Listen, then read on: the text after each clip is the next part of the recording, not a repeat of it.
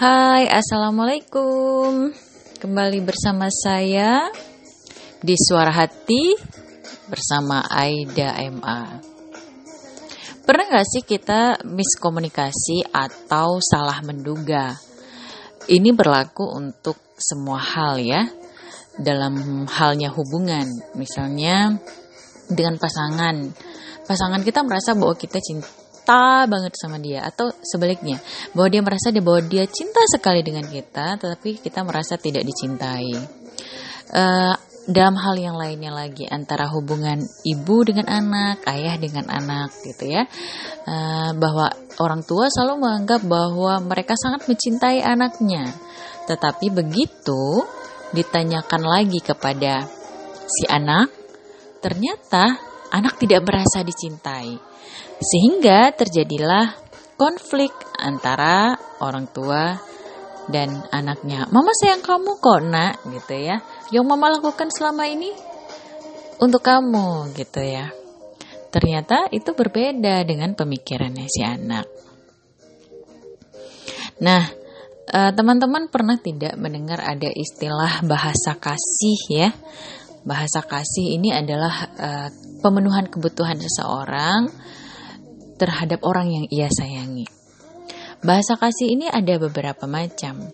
Pada dasarnya ketika seorang anak merasa tidak dicintai, berarti ada ada baterai kasihnya yang tidak terpenuhi baik uh, anak di usia balita ataupun anak usia remaja.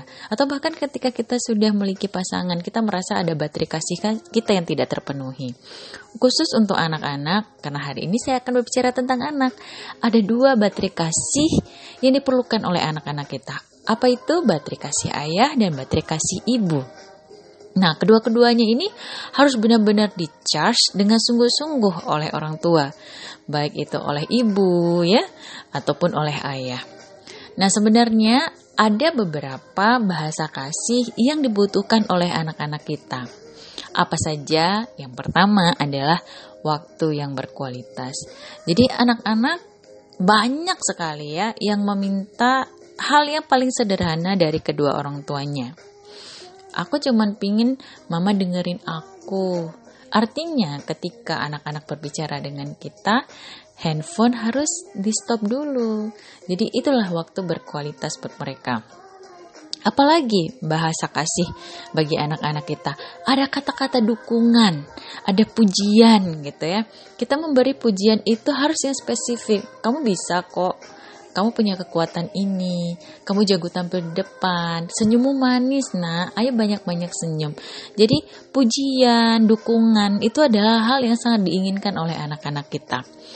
Apalagi sentuhan fisik, dalam mengungkapkan cinta. Ini harus dilihat sesuai umurnya ya. Kalau ketika anak-anak itu masih balita, mereka tentu butuh diusap, dipeluk. Ketika remaja mungkin ada anak laki-laki yang tidak terlalu suka gandengan sama sama ibunya gitu atau sama bapaknya gitu. Jadi disesuaikan dengan kebutuhan anak gitu. Namun kita perlu tahu ketika kita mengusapnya, ketika kita me menepuk pundaknya, kita sedang mengatakan bahwa kita mendukung dia, kita menyayangi dia, gitu ya. Apalagi hal yang lainnya, bahasa kasih ini ada memberikan pelayanan. Memberikan pelayanan ini mungkin kalau masih balita kita masih menyiapkan semuanya ya. Namun ayah bunda ketika anak beranjak dewasa, kadang kita kamu ingin dimasakin masakan apa? Kadang hal yang sangat dia sukai ada itu bentuk bentuk pelayanan kepada anak-anak kita.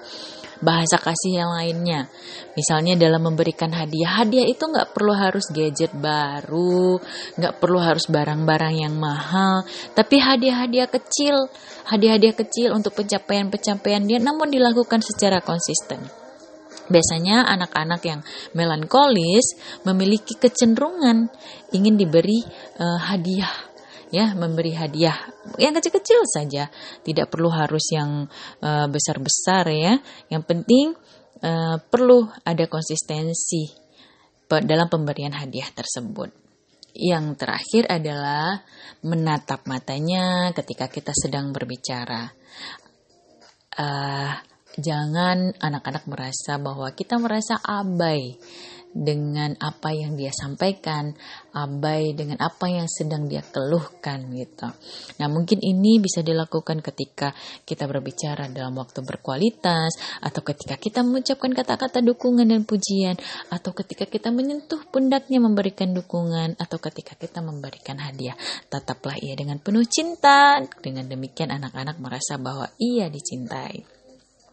Nah, selama bahasa kasih ini terpenuhi, maka anak-anak akan merasa merasa dicintai gitu. Tapi kalau hari ini kita melabeli anak-anak kita anak-anak yang nakal, anak-anak yang punya ulah, anak-anak saya yang perlu diperbaiki gitu ya. Mari kita cek dulu bagaimana dengan bahasa kasihnya. Apakah sudah terpenuhi? Apakah ayah dan bunda sudah melakukan pemenuhan bahasa kasih anak-anak tadi? Anak-anak butuh kata pujian, anak-anak butuh kata dukungan. Ketika semakin kita menjatuhkan, menjatuhkan dengan kata-kata yang membuat ia merasa tidak didukung, di situlah ia merasa kita tidak pernah mencintai dia. Jadi wajar tidak ketika hari ini anak-anak kita bertanya, aku tidak merasa dicintai oleh ayah ibuku. Jangan buru-buru marah ya ayah bunda. Bisa jadi kita harus mengecek dulu bahasa kasihnya. Oke, ayah bunda bagaimana bahasa kasihnya? Sudah dipenuhikah? Sudah dicharge dengan sungguh-sungguh? Oke, sampai jumpa di Suara Hati bersama saya Aida MA. Selamat malam.